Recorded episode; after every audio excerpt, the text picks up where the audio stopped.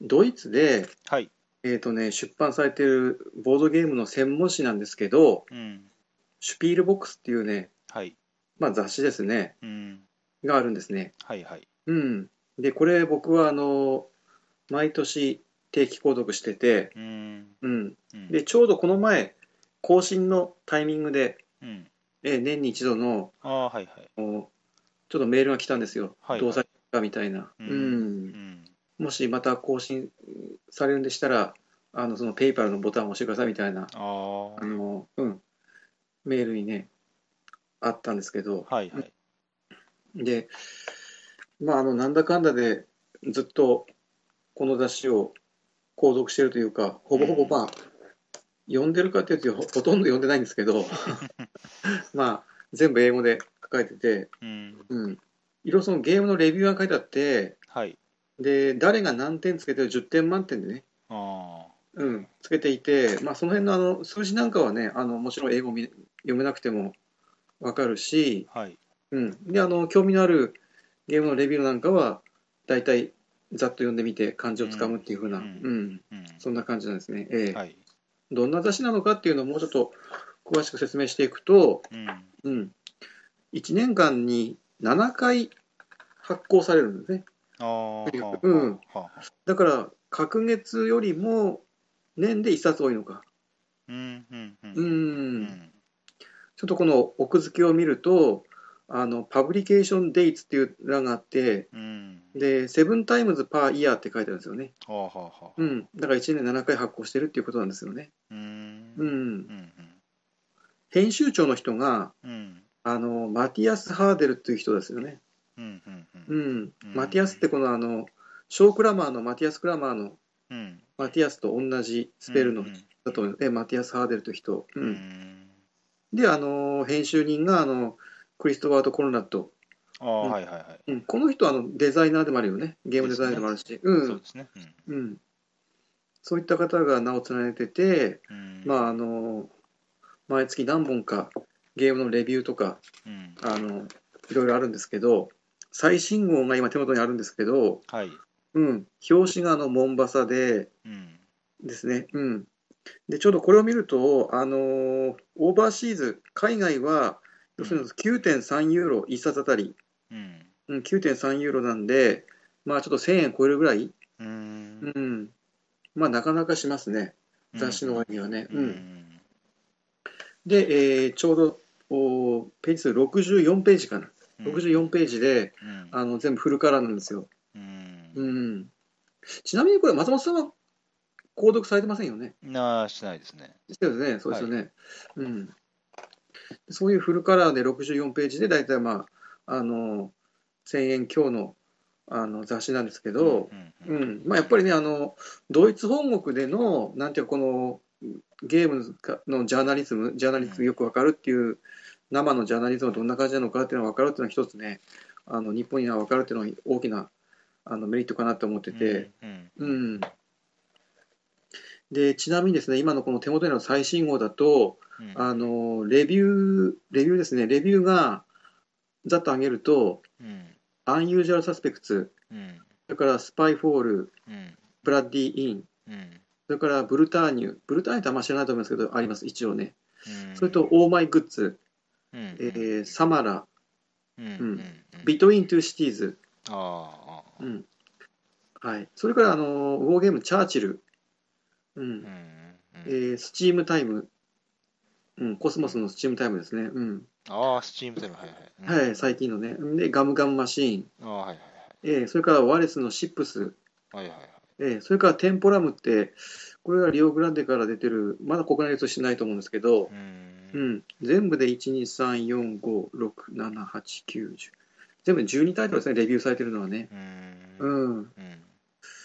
それからね、他にね、まあいろいろあのー、フォーキッズっていう、うーカテゴリーがあって、うん。うん、ここは子供向けゲームを扱ってるコーナーですよね。ストーンエイジジュニアとか、ああ。とレオ。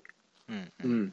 レオは確かあの、今年の年間ゲーム大賞の子供ゲーム部門でノミネートされたうんうんうんタイトルですよね。ううんん。うん。そんな感じで、あの、5つぐらい紹介されていたり、うんうんうん。あと、あと、アットアグランスっていうコーナーがあって、まあ、アットアグランスチラッと見るみたいな感じの、まあ、ちょっとかじった感じのあーレビューけど、うん。はいはい。で、これが例えばね、キメラとか、小早川、えー、ああーそれから、あの、プラムの法則、ーはいはうんうん、い。うんとか、雲、雲保護者。はははは。うん、雲保護者ってあったでしょ。去年の S の新作でしたっけど、う。うんん。あと、デッドマンズ・ドローとか、この辺のタイトルがあーはいはい。今回はね、扱われてますね。うん。う。うんん。で、ちなみにその、レビューのところを見るとう、ん。うん。えーっとね、アンユージュアルサスペクツなんかは、うん。結構ね、点数がばらけてて、はいえはーっい。とね、一番高い点数つけてる、8点つけてる人がいれば、うん。あの、2点しかつけてない人もいますね。おーうん。それとかね、スパイフォール、次のページ、スパイフォール、スパイフォールはうん。評価高いですね。全部7点、8点、9点。へえ。うん。という感じで。うんう。ん、で、その後ね、あの、ニュルンベルグトイフェアの記事がこう載っててう、んうん。うん、ウエストオブアフリカとか、あーはいはい。うん、この辺ですね。ドリームアイランドとか、うんううん。ん。あと、コスモスのあの、ケララって、あんまりいい国内紹介はされてないけど、うん、タイル配置のゾウのゲーム、うんうん。うん。あと、まあ、カードゲームで、あの、サンマニアとか、ああーの、はいはういんはい。、ブルゴーニュカードゲームとか、この辺ですね。う。うんん。レビューを結構ね、見てるだけでも、点数見てるだけでも結構ね、ドイツの本国でどういうふうに評価されてるかっていうのが、結構見てて俺と興味深いんですよね。ブラティーンなんかだと、あんまり評価高くないですね。5点ばっかり。へーあとな7点、6点が1人ずつ。何人がデビューしてるんでしたっけそうですね。例えばね、多いところだと、ブラティーンなんかは、1、2、3、4、5、6、7人が、あの、点数つけてますね。あ、人数別に決まってるわけじゃないんですね。うん、決まってるわけじゃない。うんう。ん。で、このうちの誰か一人が、あの、しっかりした文章を書いてるんですよね。ああ、なるほうん。ど例。えば、ブラティーンの場合、ウドバルチっていう人です。う。うんん。この人割と、うん、辛口な人で、点数も低いんですけど、大体いつもね。うんうんうん。あとね、まあ、いろいろ、ふ古いゲームもね、結構ね、取り上げているんですようね。んうんううんん。で、例えば、あーそうですね。オーマイグッズなんかは結構点数高いですよね。あの、全部で6人つけてるんだけど、うんちょうどこれ9点つけてる人がいますね。あの、うん文章を書いてる人ね。うん。うでんやっぱりウドバルチはやっぱり5点ですね。オーマイグッズも。うん。サマラは7点、7点。うん。ビトイントゥシティーズが6点、6点、8点、6点っていう感じになってますね。はあはあはあううんん。スチューでも大体7点とか、ああ、かん感じですね。う。うんんうん、ガム、ガムガムマシンは5点、5点が多いかな。ちょっと点数低いかな。うんうんうんうん。それから、あーワレスのシップス、うんうん、ワレスのシップスなんですけど、これ結構点数高いですね。えっとね、えー編集長のマティアス・ハーデルが文章を書いてて、うんえー9点ですね。うんうん。で、あと他の2人も7点つけてる。うんうん。あと、まあ、子供向けゲームは、あのーまあ、ちょっと点数までは載ってないんで分かりませんけど、ストーンエイジ、ジュニアとかね、レうオんとか、うんううんんうんあ、そっか、レオはあれですね、コロビーなんだね。そうですよレオコロビーですね、うんアバク。うん。なんか付録がいつもついてるんでしたっけそうそうそう、なんかあうの、ん拡張とかね、いろいろね。ううんん、う。うんまあ、もしね、あのードイツゲームの、なんていうか、本国での生の声みたいなのが聞きたい、興味ある人は、ちょっと考えてみるといいんじゃないかなっていうふうに思います。うんままああね英語版もあるならなんとかねそう頑そ張うそうってうんそうそうそう。うん。で、ちなみに、あのーちょっと今回、自分が持ってるスピールボックスの一番古いやつをちょっとね、本棚から取り出してきたんですけど、うんうんうんうん。これがね、多分ね、2008年のものですね、僕が持ってるのは。ううんん。今から8年前か。うん。多分ね、この頃から、あの、英語版が発行されるようになっあたんですけど、ーはいはい僕、それでこれ持ってるはずなんだよな。スピールボックス自体は何年から始まってるんでしたっあ、け1981年ですね。おーほうほうほうええファファンデッド1981。うん。 1981、ファンデッドね、創設されたのって書いてあうる。んもうそれ表紙にしっかり書いてあるね。うーう。んん。うんうんうんうん。で、あの、まあ、要するにコピーが All About Games in a Box って書いてあるね。あうあ。うんん。うんうんうんこう、こうなんていうか、箱に入ってるゲームについての全てっていう、なんかその、うんうん、要するにボードゲームのことを言ってるんでしょうね。うん。もうハトさんは趣味始めてしばらくこう経ってからうん購入しだしたんですか、それともこうす結構早めにえっと存在を知ってうん、しばらくあのドイツ語のそのスピルバックしか出てないっていうのは僕は知ってましたね。ああはいはいうん、でそれはまあああそんなの出てるんだっていうのを思っててうーんである時その英語版も出るようになりましたってういう、んうん、ことで僕は購入を始めたんですね。あうんでもこれ僕の持ってる一番古いやつこれドイツ語だ な。うんすいませんあの今ここでペラペラめくってるの全部ドイツ語です ね。だからこの方が僕買ってるんだね。うんまあレビューのまあ数値とかそうそうそうそう。はまあわかりますからうねん、もうドイツ語になるとさっぱりもう中身は分かんないんですけ どちょうどこの2008年のスピードボックス見るとちょうどあのケルトが SDJ 取った年ねああそうかうんで例えばねあのちょっと、まあ、話なくなったりなんですけどズライカ、うん、ずらいかはいはいズライカとかマラケシュですねうんそうソドマラケシュねドミニク・ヤハルトね、ううんんとかね、えーあとねシャワードのアクアレット、ああ壊れたねはいね、ズーロレッドのアクアレットですねうんアクアレット評価高いね8788うーうんん、ウドバルチも7点つけてますね、うんうんうんうん、あとケルトもこの号で紹介されてるんですよケルトが評価低いんですよね6点あー5点3点7点うん SDA 取ったんだけどうんそんな感じでビネータとかね、あのあいーうん、海に進んでいくあのゲームあねれですビネーね、タありますね。うんうん。あと、ホルス。ホルスってあの、なんかタイル配置のゲーム知ってるこれ国内流通。もうちょっとしたんだけど、どあの、ああ、ちょっと今パッマネストと、ビンかな。うん、パちょッっとと思いつかないですね。そうだよね。そうだよね、多分ね。うん。デウカリオンとかね。デウカリオン国内流通しなかったよね。うん。ああ、これもちょっと今思うい、ん。思い出てくるな。ですよね。しょうがないと思います、それは。で、この頃は、丸々一つゲームもついてて、うん。おーうん。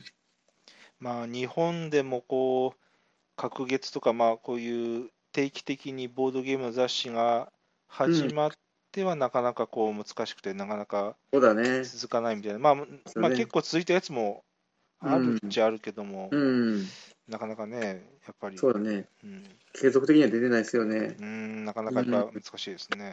うんまあ、そのスピールロックの日本語版が 出ればいいんだけど。そうだね。一番いいのはそれなんですよ ね。僕、うん、なかなか難しいかな、それうな。うんん。うんそんな感じで、はいはいはい。ええ、今回の前振りとさせていただきたいとう思います。んはい。結構ね、あの、情報は濃密というか、うん。うん、結構マニアックに、うん。ええ、あの、濃い内容で、結構マニアの人も満足できるんじゃないかなと思うんですけど、はいはい。うん。英語ならね、まあまあ、まあまあまうん。全然ドイツ語なんかよりは敷居が低いん で。あ。そうですね。うん。まあ、これの日本語版が出る日がいつか来れば とは思いますけど、はいい。やー、出たら絶対欲しいですけうどん。ねうんえ、いいですよね。うんはい、えーと、じゃあ今日は松本さんの方に4タイトルお願いしたいんですけど、はいえ、まずじゃあタイトルの方からお願いできますか。はい。えーっと、ウエスト・オブ・アフリカ、はい、えーゼイニー・ペンギンズ、はい、ワインショー、はい。エレファントの4つです。はい。はい。えーと、じゃあ、どれからご紹介していただけますかね。えーゼニーペンギンズはいか。らいきましょうか。はい。えーゼニーペンギンズは、あー2015年かなうん。うんあ、2016年ですね、失礼しました。はい。うんうんに。2016年で、えーっと、7歳以上、20は分い2人から5人ですね。えうーんブルーノ・カタラとマシュー・レンうん・レイビンかな。連名になってますけども、はい。まあ、ブルーノ・カタラは有名で、もうん。う、えー長いそうですねもう長い、まあ、アビスとかありますけど、まあまあうん、たくさんあるそうでですよね。まあ、ブルーノ・カタラは、かっちりとしたシステム、まあ、ちょっと変わったシステム、なんていうのかな、どブルーノ・カタラ独特のなんか味はあると思うんですけど、ちょっと今、こうん、あるよね。うん言語化はちょっと私、できないんですけども、うん。なんかブルーノ・カタラらしいねっていう味は持ってそうだよるデザイナーやと思いますけどうねん。。カラーはあると思うね、この人もうね。んですよね、ちょっとそれを、こういう感じだったら、ちょっとまだ自分の中で整理できてないんですけど、うん。だとマシュー・レイビン、この人は新人さんというか、あまり作品は出てないですけどね、はい。はい、で、えーと、ボンビクスとかレベル、えーと、リベルとかから出てますということですね。はい。はい。ゲームとしては、うん。セットコレクションと、あと、ドラフトというか、まあ、カードのこのうん。他プレイヤーとの受け渡しみたいなところになると思います。はいええで、えっと、ゲームのお詳細を言うと、まあ、カうんード、5色で1から9までのカードがありますと。はいはい。で、えっと、全く同じカードはそれぞれ2枚ずつあるので、まあ、全部で90枚ということですね。うん。はいうんで、それをぜ、えっと5人だったら配りきるんですけど、まあ、18枚ずつ配って、うん。で、で枚山札として前に置いておきますと。はい、うん。うん。でこれはまあ前山札にする必要も特にないっちゃないんですけど、まあ多分あの残りラウンドの、あ山札が全部なくなったら終わりなんで、まあはい残り残りラウンドの可視化っていう、まあ、一応意味合いなのかなというふうに、あの私はあの解釈してますけど、そうですね。はい。はいまあ、まずセットアップで2枚山札から引いた後でラウンドが始まるごとに山札から2枚引いて、うんでえっと手札からうんうん1枚ずつ右隣の人と左隣の人にカードを渡すと、はい。そうですってね。いうプレことを全プレイヤーが同時にやりますと。うん。でこれは絶対渡さなきゃいけなくてで渡しました、うん。でカードの両隣とカードの交換をした後自分の前に裏向きで1枚、えー、と今回プレイしたいカードをプレプレイして、せーの、ドンって言って表へ向けると、うん。ただこれをずっと山札がなくなるまで、まあ、18枚、まあ、山札があって、毎回2枚ずつドローしていくんで、まあ、9ラウンドで合ってるかな、はいまあそそれまあ、うんそれぐらいですぐ終わっちゃいますということですね。うん。基本的には全部終わったら自分の前にこうバーッとカードが並んでるわけですけども、はえっい。と、色ごとの数比べ、まあ、エリアマジョリティって言い方してもいいかもしれないですけど、うんまあ、うんそになりますと。で、これは枚数じゃなくて数、単純にその数の足し算ですね。はい。えっと、青色だったら青色の自分が前に並べた数字を全部足し算して、ああうんなたが一番大きいですねとか、あ2番目あなたですねみたいな話ですそうね。ですねはい、うん。で、一番、うんそれは各色をそれ決めていくんだけども、あのここで一個肝なのは点数ですよね。今、はい分かったけど、何点もらえるんだったんですけど、はいえっと、その色で一番マジョリティを取った人は、うん。その時に自分の手札に残っているその色の数字が全部得う点になるはいん。えっとはいさっきも言ったように、2枚ドローして1枚プレイ、2枚ドローして1枚プレイなんで、えっとはい少しずつ手札が1枚ずつ溜まっていくわけですよね。うん。そうですよまあね。実はこれはあのステステマーケティングとかと似てるんだけど も、まあ、ちょっと置いというんうんうて、あうのんでなので、えープレイしないとマジョリティは取れないけれども、あんまりそこに頑張りすぎると結局得点は取れないっていう、まあうん。えーとまあ、はい。このジレンマ自体はそんなに斬新なわけではなくて、まあ、前例は、うんあのえー、と国ちゃんのはちみつくまさんだったり、えーとバケツ消防士だったりもあるんですけど、うん。まあ、一応その手法を一応取り入れてるといううん。ことですね。うん。えーマジョリティでトップにならなくっても、1枚でもその色を出していれば、自分の手札にある中の一番小さい数字、たった1枚ですけど、一応得点になると。うん。だから、例えば、えーと、9のカード1枚しか手札になかったら、もうその9点というのは一応もらえるわけですね。それが一番小さい数字なわけだから。はい。そうですよね。だけども、1枚もプレイプレイすらしてない色は、もう全然手札にたんまりとその色のカードがあろうと得点決算にはならなうい。ん。うんま。あ、といううー感じですね。うん。で、えーとまあ、このルールを聞いてだけでも、まあうんあある程度の、ある程度の面白さは保証されてるなって、まあ、感じるぐらい、まあ、非常にあの、うんまあ、分かりやすいジレンマにうん溢れてて、よくよくできてる適度なゲームやっていう印象なんですね。うんはいで。えっと、で、だんだんだんだんカードが増えていって、だんだんだんだん、えっと、この人はこの色で1位取りたいんだなっていうのが、まあ、だんだんだんだんこう出来上がってきて、うん。で、そんな中で、右隣と左隣の人にカードを絶対に1枚ずつもう渡しなく渡したくなくても絶対渡さなきゃいけないと。うん。で、そういう中で、えっと、で、その後プレイする。で、えっと、カードのこう特殊効果もちらっとあるんですけど、まあ、3種類ぐらいしかなくて、そんなにこう派手な効果もなくって、うんうん。で、そこもあの私の好みには合っているっていう印象でしたね。うんうん。こんな感じですね、印象としては。はい。うん。そうですよね。何がどうこう新規っていうか、新鮮っていうわけではないけど、まあ、そうですよね。うん、でもやっぱりしっかりと完成されてるっていうか、うん、ドラフトにしろ、プレーにしろ、うん。ね、決算の方法にしろ、ちゃんとうまく噛み合ってるような気がして、僕も結構気がプレーして楽しかったし、ううんん、うんうん両ドライにこうドラフトを1枚ずつ渡すうんうんからう、んこうその時にうまくこう両ドライ同士が競合するような、うんに仕向けるようなカードをプレイするとかね、いろいろまうあん作戦はね、考えられますよね。そうですよね。うん、うん、まあ、例えばそこの人黒の色ですすんごい1位取ってるからって言ってその人に黒のカードを渡すようなことはまああんましないと思うんですよね。なんかそれ得点上げてるようなもんですもんね。そうだよね。ううんん。その辺がね、あの、うん、戦略的にいろいろ考えられるところで、うんうんうん、うん、で1個思ったのはあの最初全く1枚もプレイされてない状態から始まるわけですよね。はいはい、そうですよね。うでん。ここが多分これってこうデザイナーによってパブリッシャーによっていろいろとああ、なるあほるど。程度違いが出てくるとかと思うんですけど、うん、そこがオールフラットなとこから始めるところが、えうっん、と個人的には好きなんですけど、ああ、はい。た、だ、なんか何したらいいか分かんない、要するに、なんていうかう、ん最初の捉えどころが最初ないというか、うん、あのまあ、もちろんだんだんだんだん出来上がってくるんだけども、うん、いやななんか指針がちょっと分からないなっていう。う声も出てくるかもしれないなっていう思いもちょっとありまうしたね。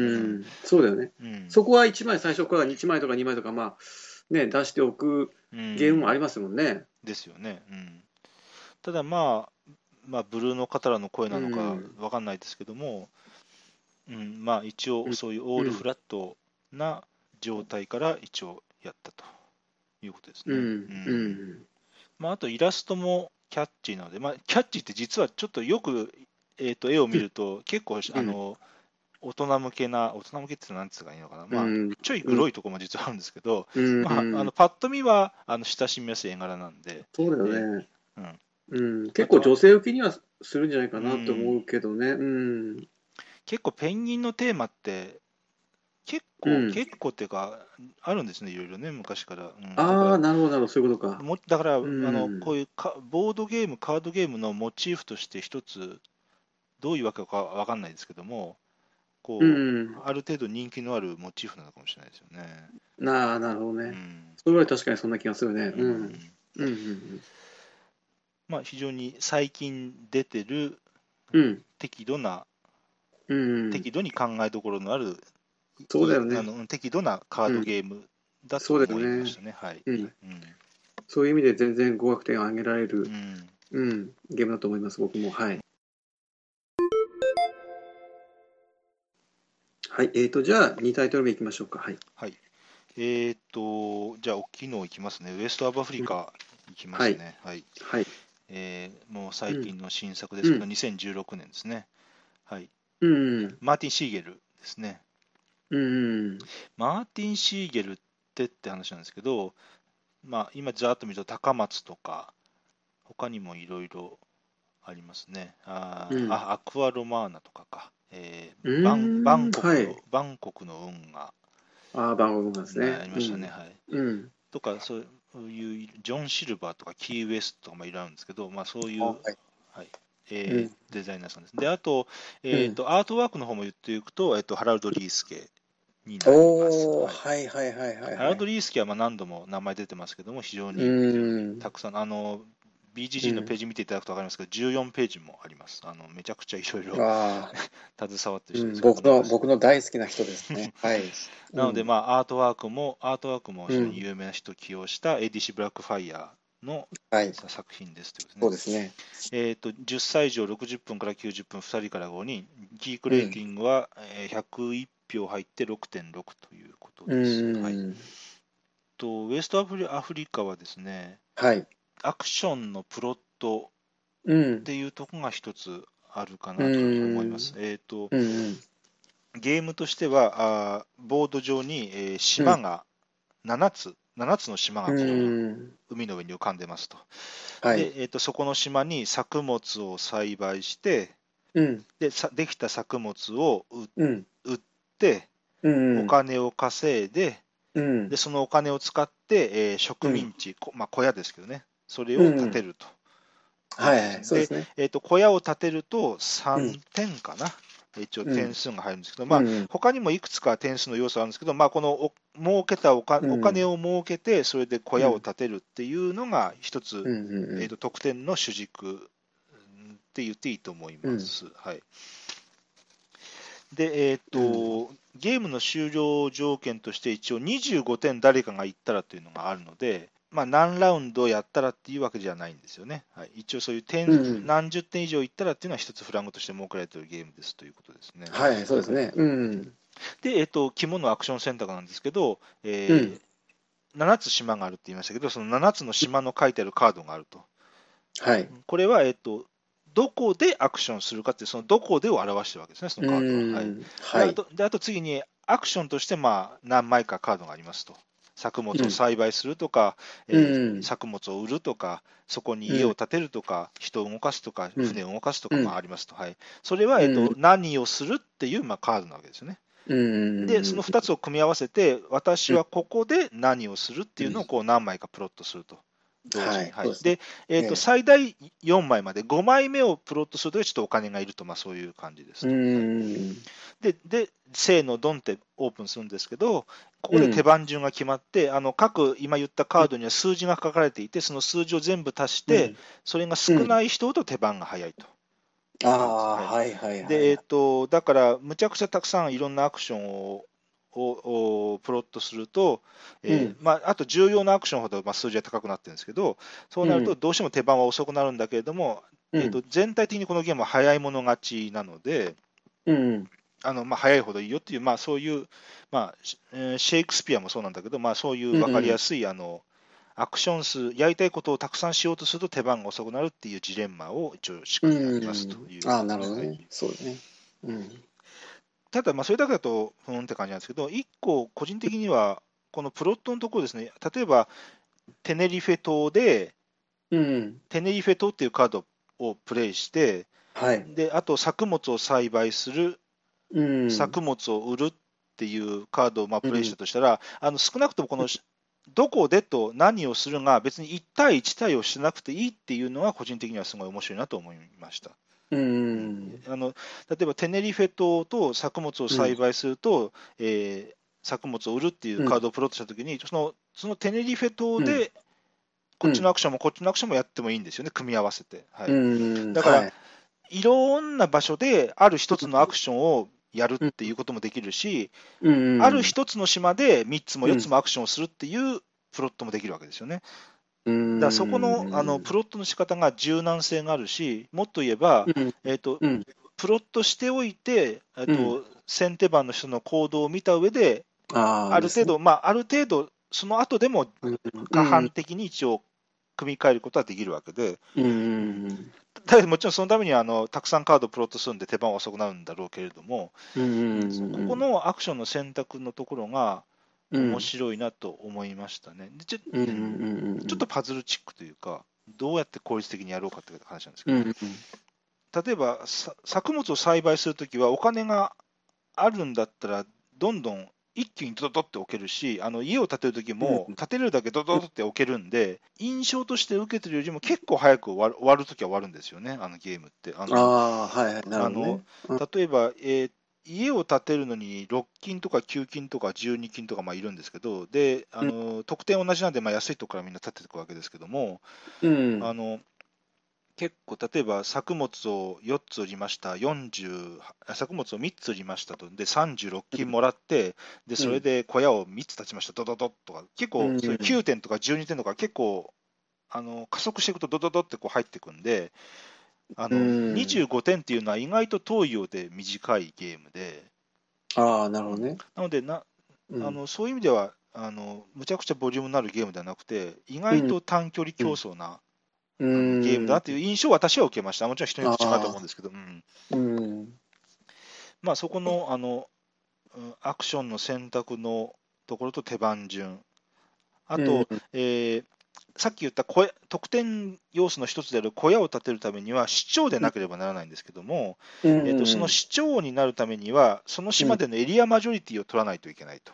うんうんうん、でエリアマジョリティっていうのは何かっていうと,、うん、えっとその島の作物だったり、そその島に置いてある自分の労働者だったりっていうのが一応エリアマジョリティのその影響力のポイントになうんるわけですけども、さっきも言ったように作物は売ってしまったらその島からなくなるし、あの労はい労働者も移動したらあのそその島からいなくなっちゃうし船もあちこち移動するんで、結構このかなり流動的な要素がいくつもエリアマジョリティに絡まってるんですよね、最終的にあはあはいええなので結構おゲーム盤面の上あのある1ラウンドが終わるごとに結構まあエリアマジョリティの獲得する人はあっちこっち変わることが多くって、うんでもさっきでもさっきも言ったように市長を取ってないと建物は建てれないと。うんいうと、だから、えーと、ここで建物を建てたい、そのためには市長を取らないとそもそも建てれない、うん市長を取るためにはそこでエリアマジョリティを取らなきゃいけない、うんうんそのためにははどうしようっていう話で、あのこのいろんな要素がエリアマジョリティにこう絡めてあるところが、うんえー深みをゲームにもたらしているような気が、うん個人的にはしました。はいうんなるほどねあのあ確かに評判なのも人気なのもうなずける作品だなっていうのがうんうん私の印象ですね。うんうんうんはいうんうんうんここ最近の一つの話題作ですよね結構ねですよね、結構入荷してはすぐ、ね、売り切れみたいなとそうころですね。そうそうそうううんんでやっぱりこういうなんかあの南の島っていうかを舞台にテーマにしたゲームってみんな好きなのかなっていうのを一つ思ったのとうんうんで僕のちょっとこれは偏見かもしれないけどうんうん南の島を舞台にしたゲームってうんテーマ的には明るいんだけど、あなんかわかりました。はいはいうん、なんかややることはすごく 辛い辛いというか、うんまあ、このゲームも結構ねバッティングとかプロットバッティングってやっぱり絶対そうだよねでもねそうなるよね、うんもう胃が痛くなるようなうんなんかそのうん、だから今までまあそこはそれであってうすねうんうん、だからハワイなんだっ、そうですね、ハワイとかバヌアツの例にそうバナー漏ズれず、ね、うんうんうん、このゲームも。バナーズなんかもすごくなんかねあの風光明媚な島の舞台にししつつもうんかなりねもう重い重苦しい空気のうんうん、そう一つ思ったのと、ううんん結構やっぱりあのあれだよね点数が入るときにドカッと入るんだよ入りね。ますよね。ううんんうん、で入らないときはまあ入らないんだけど、ううんんでその辺も含めて終了トリガーのタイミングとそこはあの大きく関係あるとこなのでうん注意深くやらないとあの次のラウンドでたくさん点点数入るはずだったのにうんあの今のラウンドで終わってしまったっていうことが起きがちなので。うんうんうん、そこにちょっと注意を払うとあの、いね、勝利に絡めるんじゃないかなっていうふうにもうん思ったりもしましたけどね。ううんうんんうんうんバヌアツがなんで辛いかっていうと、あれは要するに、ワーカーを置いたけれども、一切アクションできずに終わってしまうっていうことがバヌアツはあのゲーム起こるんで、それがまあ辛いんですけど、うんあのウエスト・オブ・アフリカも、今、バッティングっていうお話が出たんで、これ言おうと思ってたんですけど、うんあの最初は多分作物を栽培するっていうのがまず1個うんやと思うんですよ、もちろんあのそれ以外の答えもあるんだろうけど、うんまあ、作物栽培してそれ売ってお金もらわんとしょうがないのうで、んうんうんまあ、作物、要するにどこで作物作りますっていうプロットをするっていうのは、まず最初、初手としてはまず普通やと思うんですよね、多分はいですね。うん、で、作物を作れる島っていうのは一応5つあるわけですよね。あのうんえっと、右端の2つの島、作物作る場所ないんで。うんうんうんうんで、うん例えば A さん、B さん、C さん、D さんっていて、うんで作物を作れるう島の島の作物を作れる箇所っていうのは決まってるし、うんうんで最初15金持ってるんで、うんえー、とその島に全部作物を植えようと思えば、まあ植えれるんですよ、実はね。あのうん1枚植えるのに3金いるんですけど、基本ね。うんうんうんで、あの労働者移動すればもっと安くなるんですけど、まあ、それちょっと置いといて、なので、うん最初のこのプロットで、えーと例えば A さんも B さんもテネリフェ島で作物を植えようとしてたと。うんうんだけどそう A さんの方がちょっと例えばマイナス4カードとかもあるんですけどそのうんカードを使って手番が最初になったばっかりにうん。でま、もちろんそれは他の島のカードもプロットしてリスクマネジメントしとけよってまあ話なのかもしれないけれども、うん。あのえ結局、はい、B さんの番です、いや、俺、作物植えるってプロットしかしてないんだけど、もう全部埋まってて何にもできないんだけどってなると、このゲームはもう何もできないで終わっちゃうわけですよね。うんうんうんそこだけちょっと厳しいかなっていう気がしましたうね。うんんセーフティーネットがないというかね、そこにうね。んでうんあで、そこは、それでも多分明らかにちょっと差はつけられますよね、スピードとしては。うん25点に向けてのスピードとしてはね。うん、全然つくと思うね、そこね。うんだうからんそこが、特に保証もないので、うんでさそこの最初って、うん、結構、うまあ、運とは、運とはさすがに言わないけれども、うんだよね。まあ、結構ね、危ういですうよね、んうんうんうんうん。だからちょっとそこが危うだいかバらラ初手うんで、うんん最初にところそこそこのいきなり最初の初手のプロットでかなり結構ねプレッシャーがあるんだよねこのゲームね。ううんん、でそこになみんそなこみんなうん同じねフラットな状態でみんな用意ドンでスタートなんで、うんうんで多分あの労働者を2人ぐらい動かして、でうん労働者が2人いると,、えーとうん2金安くなるから、1個の作物、1金でた植えれるんですよね。はいはいはい。なので、えっと、で、ロードションを動かすのは4アクションポイントなんで、要するに、こことここに2人動かして、で、えうっんと作さ作物を安く植えるみたいなことを、まあ、みんな考えると思うんですよ、多分うね、んおそらく、うんそうだよねんなに、そんなに最初の選択肢に大きな幅はないような気がするんですよね、多分ああですようね。んうんうんだからそこで、でもそこでバッティングするしないって、あまり根拠があるわけでもなくって、うん裏の裏を書いたらバッティングしちゃったみたいなことになると、ちょっと事故る可能性もなきにしもあらずかなっていう気もしますけそどうね。だよね。そこだけちょっと気になったところですね。うん、そうだよね。やっててかなりちょっと危うい感じはするんだよね、そこね。なので、っていうのもあって、5人ってのはちょっと多いのかなっていう気もしないじゃないですね。うん、ね、うんうん、僕も多い気がする。うん 一応5人まででなってるんですけど、うん、ただ、えっと、あともう一個だけ、えっと、さっき家を建てるって言ったんですけど、このうん家って毎回む、えっと、4人プレイだと6つまでしかないんですよね、1ラウンド中に。うん、ああ、そうだね。はい、だから、えっと、ここは聞いてると思います、ルールとしては。要するにあの、うん手番が早い人がお金持ってたらこれ3つも4つも一気に立てれるんで、まあ、4つはちょっと言い過ぎか、まあ、3つぐらいは立てれるんで、うん、だかから、えっと、後手番になると、え、家建てるってプロットしたけど、え、もう家ないんですけどみたいな話になって、まあ、ここも実は厳しいとこじゃ厳しいんだけども、ら、まあ、この家家の数がラウンドごとに有限だっていうのは、あのうん聞いてるというか、まあ、これは必要なルールだなっていうのは思いました、あーなるほどねうんうんうん、得点源だしね、うんうん、まあ、ただ総じてあのちょっとちょっと厳しめの、んそうだね。まあ、ぎだからゲーマーズゲームって言ってもいいのかもしれないけども、う、うんんあの面白いゲームだと思いますね。はい。うんうんはい、えっ、ー、と、では、えー、三タイトル目いきましょうか。はいえーじゃあちょっと地味なのいきますね。えっと、エレファントいきます。はい。えーエレファントはですね、うん、えーシャハトです。はいうん、実はいろいろとおー再販もされていて、はい。えー私が持ってるのはアミーゴの2006年版のやつなんですけど、えーとうんその後プレイルームからブルーインやチャイナショップ、まあえーっていうのが出てたうり、ーんあと2012年にも一応名前書いてて、ちょっとこれ、クエットビレかな、ちょっと読み方わかんないんでごめんなさい、まあ、再販は何度かされているゲームですね。えー、で私持ってるのはエレファントなんで、それで話をしていくと、ゲーム情報としては8歳以上30分3人から5人ですと。うん、で、ミハイル・シャハトがデザイナーですと。うん、で、えっと、シャハトなので、あうんの私はこれ、シャハトの好きなところなんですけども、あのうんあんまりテーマはあんまり関係なくてですね、あうんのえっとエレファントは、えーうんみんなが壺を売ってるんですね、街で。うん、うん、えっと青とか緑とか赤のつ赤色の壺を売ってると。うん、だけども、えっとここのこの店の通りっていうのは、しょっちゅう象が通ると。はいはい、そうですね。で、象が通って、壺を壊してしまうと。はいはいはい。で、壺壊されたら、うん壊されちゃったっていうんで、保証金をもらえると。うんうんで、そのもらった保証金で壺を買うと。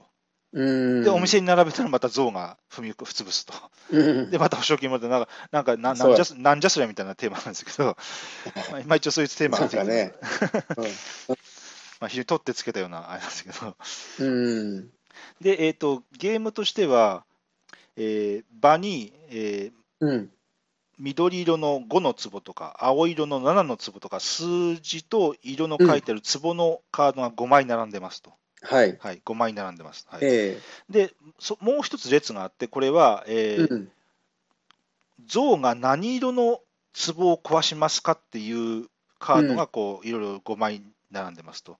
例えば、うんえーと、自分が店に並べてる青色の壺を全部壊しますよとか、うん。緑色の壺を全部壊しますよとか、えうんー青が2個と赤が2個を壊しますよとか、そういうあの、うん。象がどんな風にして壺を壊すかっていうカードがあります。はい。はい。はい。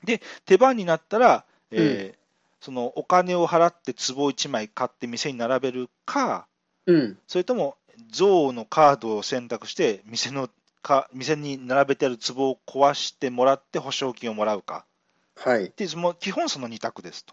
うん。うん。で、もう一個実は、でもう一個実はパスっていうのがあるんですけど、うん。うん。これはなんとゲーム中に1回しかパスできないと。おー1回使ったら終わり、だからもうここぞっていう時に1回しか使えないんで、まあ、実質、今の言った2択しかないということですね。うんうんうんうん、ここの選択肢のこの異常な狭さが、うん、シャハトが好きなもんにとってはたまらないんですが、うんうんうんうんあの嫌いな人もいると思います けど、分かれるところですね、そこは えー非常に分かれてくれてますけうど、ん個人なんでそこまで絞るんかいっていうぐらいこううん絞ってるところが個人的には好きなんですね。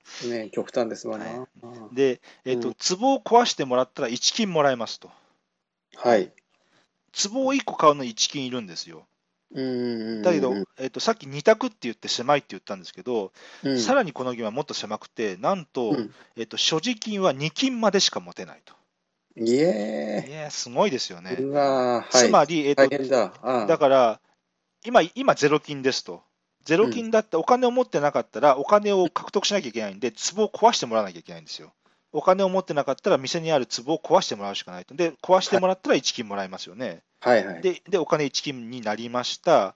うん、で、もう一回壺壊してもらって、お金がもらった2金になりますよね。はい、なりますでね、、さっき言ったようえにえ3金持てないんで、うん、 2金持ってる人はもう壺を買うしかないんですね、お金払って。ああ、なるほどねだ、から、えっと、2金持ってる人はもうアクションの選択肢としてはもうい、まあ、パスを除けば1択しかない。うんうんうん、もうあのお金を使って壺を買うっていう選択肢しかないわけですね。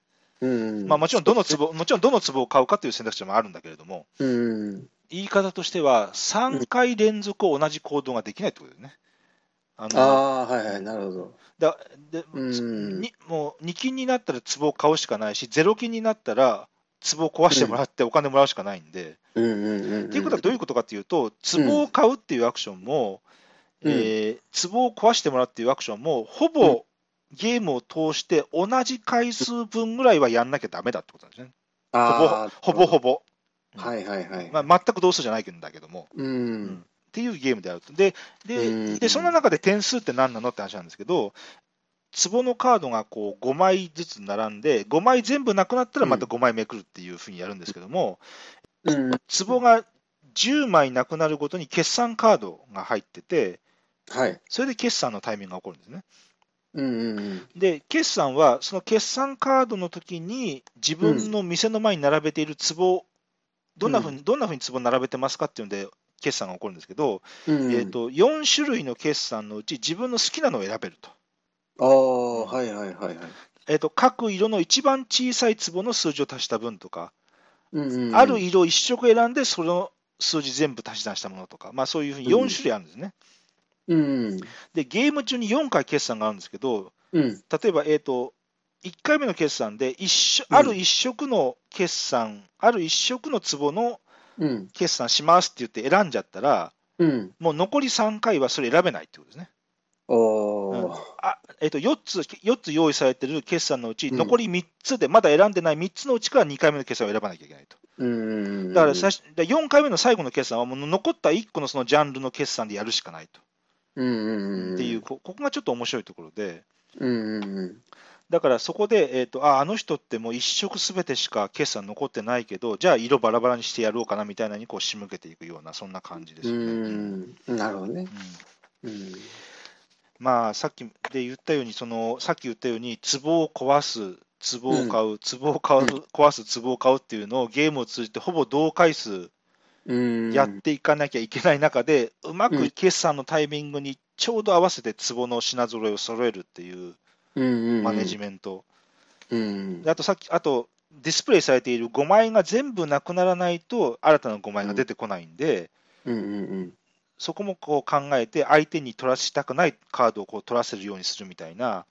うん、なるほどね。あのまあ、コロレットとか、あとまあゴールドもそうだと思うんだけど、そういう、うんあのシャハトらしい駆け引きがうん、生まれます、うん、で、散々ポジティブなこと言ってるんですけども、非常に地味です、ゲーム中は。あのそうだよね。壺買います、壊れ壊されました、壺買います、壊されました っていう感じなんで、うん、あのもうずーっとこう、なんか、パーンというこう爽快感がないままずーっとゲームは続いていく感じなんで。ああですよね。うんこれはこれは私の思い出なんですけど、えっとうん一回ある場所でエレファント立てたんですよ、一回。うん、だけども、そこのあの宅に並んでた人たちっていうのは、うん、日頃こう、ミニチュアゲームっていうかこおおはい、う、でミニチュアゲームってこうテーマ性が強いじゃないですか。そうですね。フレーバー、フレーバーですよね、そうフレーバー大事。うん、で、そこに私、一回エレファント立てたことがあって、うん、もうその時のこの淡々と進んだ様た るや、すごいものがあって、なるほどあのもちろん皆さん考えてちゃんとやっていただけてるんですけど、ね いかんせんテーマに没入できないもんですから、何のことやらよくわからないんで、うんうんうん、うん、うん、うん、うん、だからわ私みたいなこう、あんまりテーマは重要視してなくて、そのシステムと、とかメカニクスが好きな人はすごい楽しいんですけど、うんうん、なかか、なかこうね、ま、毎回立てて盛り上がるゲームかというと、とてもじゃないけど、そうじゃないゲームなんですよね。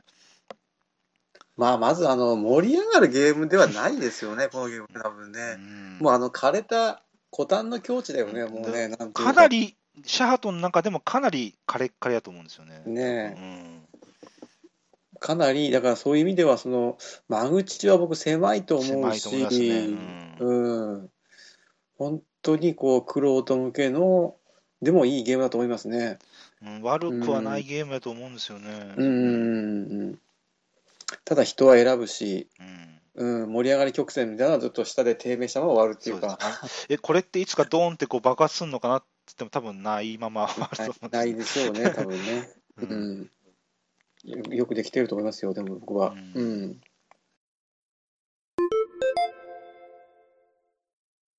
はい、えーと、じゃあ最後4タイトル目いきますか。はい、えっ、と、ワインショーです。はい。はいちょっと最近、久しぶりにやって面白かったので、うはいん。取り上げます、えーワインショーは2004年です。3人から5人、45分、10歳以上です。うんアミーゴですね。うんおーアミーゴですけども、あのアミーゴサイズではないです。もうちょっと大きい箱です。はい。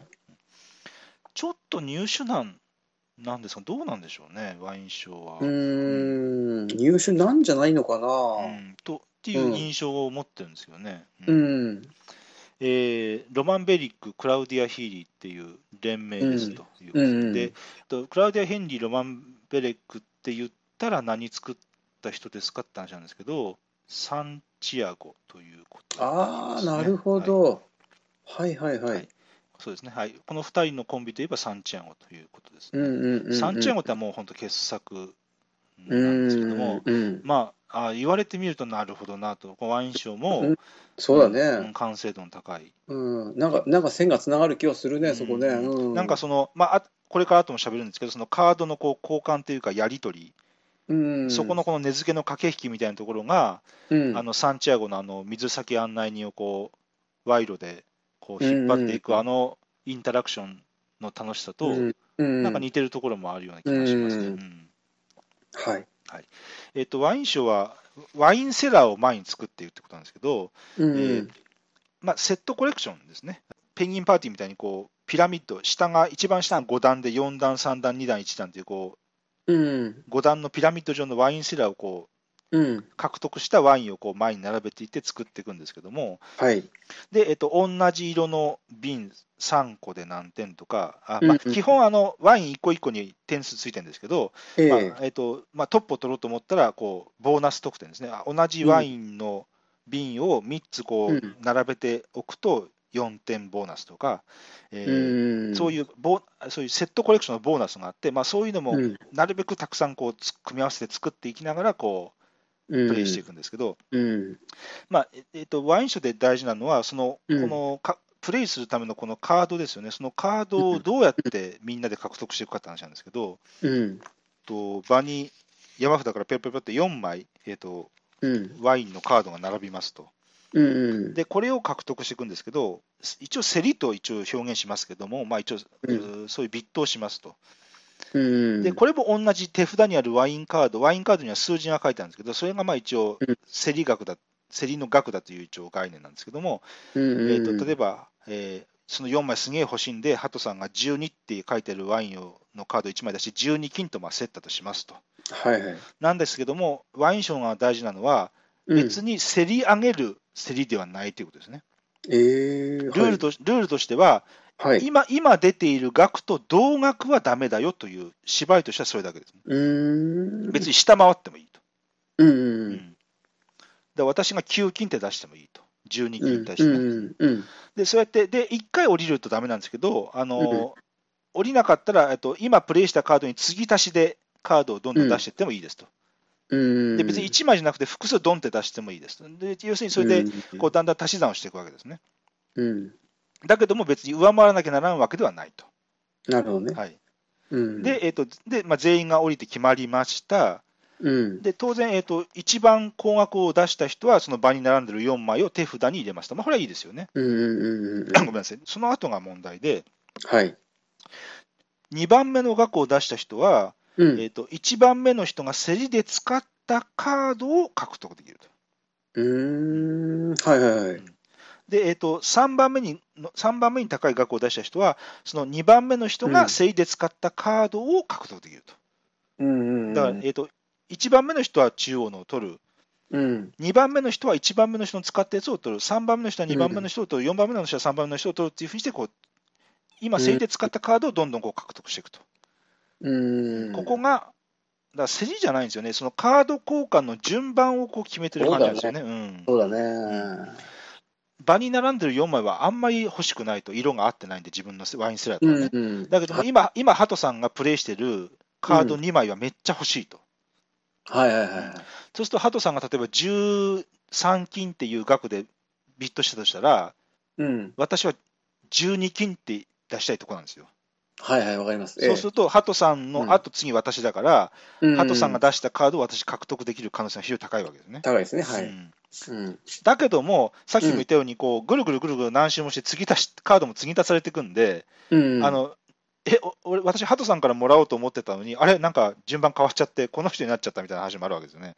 うーん、なるほどね。 うんうん、そこの誤って、うんうんうんこっていう中でこうよ、あの人何色が欲しいんだろだから多分これ以上ビットはしないはずだ、うん、だからどうしよう、こうしようっていう、そこでこう思惑が渦巻いてうんいくというところですね。ここが一番あ面白いと。のそうだね、あの動きが多分このゲームの肝だよね、うんそこここのね。があのさっき言ったワインセラーのセットコレクションのところは、まあ、そんなに目新しいところはないんで、やっぱここうのんカード交換のここの仕組みですよね。うんそうだようね、んうん。これがもうあのデザイナーのアイディアだよね、これうんね。そうですようね。んただ、うんうん一見してちょっと動きが分かりにくいかもしれないですけども、うそんの動きが見えてきて、どういうふうにしていけばいいだろうっていうのをこう考え出すと、うん非常に面白いと、あの面白いと思いますね。うんそう、まあ他になかなかない代替できない部分だよね、このゲームでしか味わえない、うんなんか妙味があるね、ここにね。うんうん、で、あと、あ空き瓶っていうカードもあって、この空き瓶はですね、えっと一応0.2ユーロなんですね。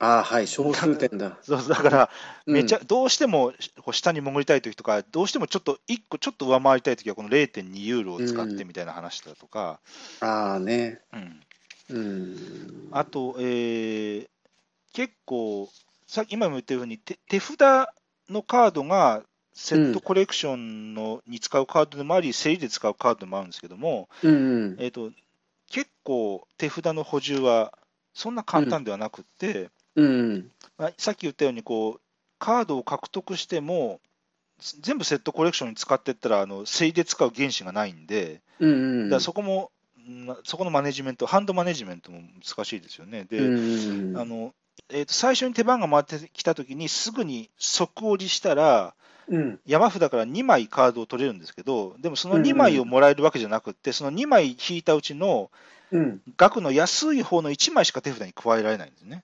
うんうんうん。で残った1枚はボトムに入れると。ああ、はい。なので、、そなので即折りしたところで1枚しかカードは増えないんで、手札が。うんうんなので、うんそこも悩みどころで。うん。うん。っていうことですね。で、でこまあ、ここが印象なんですけど、あと個人的に思ったところは、今言ったルールで、あのパスしたら、額の強いカードがボトムに行くじゃないですか。はい。そうするとだん、ゲームの終盤、あ山札がなくなったらゲーム終了なんですけど、うん。ゲームの終了は、みんながそのボトムに入れたカードが出だすわけですよね、ゲームの終盤になって。ああですねはいはいはっい。ていうことは必然的に額の高いカードが並ぶんですね、価値の高いカードうんが。うんうんだからこの、この手札の補充のルールが、うん。うん。ある程度ゲームの後半の盛り上がりに寄与していて、ああ、なるほどね。なってるね。それはこ確こはかに。なんていうか、あるある一つのルールで、うん。えっと、2個のことを実現しているルールなのそでう、ですね。あの個人的にはここはぐっと惹かれるところそうだねん評価したくなるね非そ常うにいう非常に機能的だと思いますね。うんうん。なるほど。まあ、本当あの入手なんていうのもちらっと言ったんですけど、うん非。常に名作で、そうだねだ。からあの、まあ、最近、日本語版、日本語化っていう話題もあるんですけど、うん。まあ、ワイン賞もその中の一つと言っても、うん個人的にはいいかなと思ってるそうだねと。ころはありますね。うん。さすがなんかあのサンチアゴのコンビだけのことはあるよね、うんこのゲームでしか味わえない妙味っていうのがねやっぱりあるありますよね、うん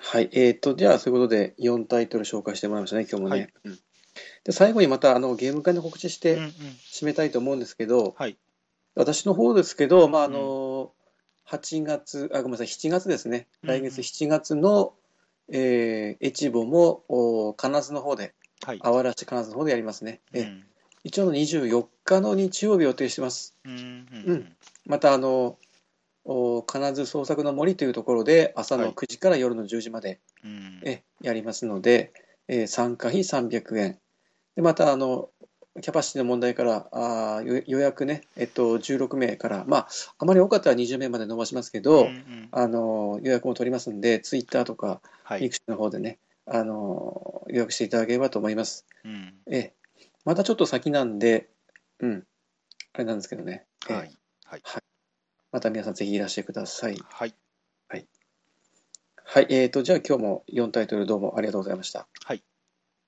はい、えーそれじゃあどうも失礼します。どうもありはいがとうございました失礼しますはい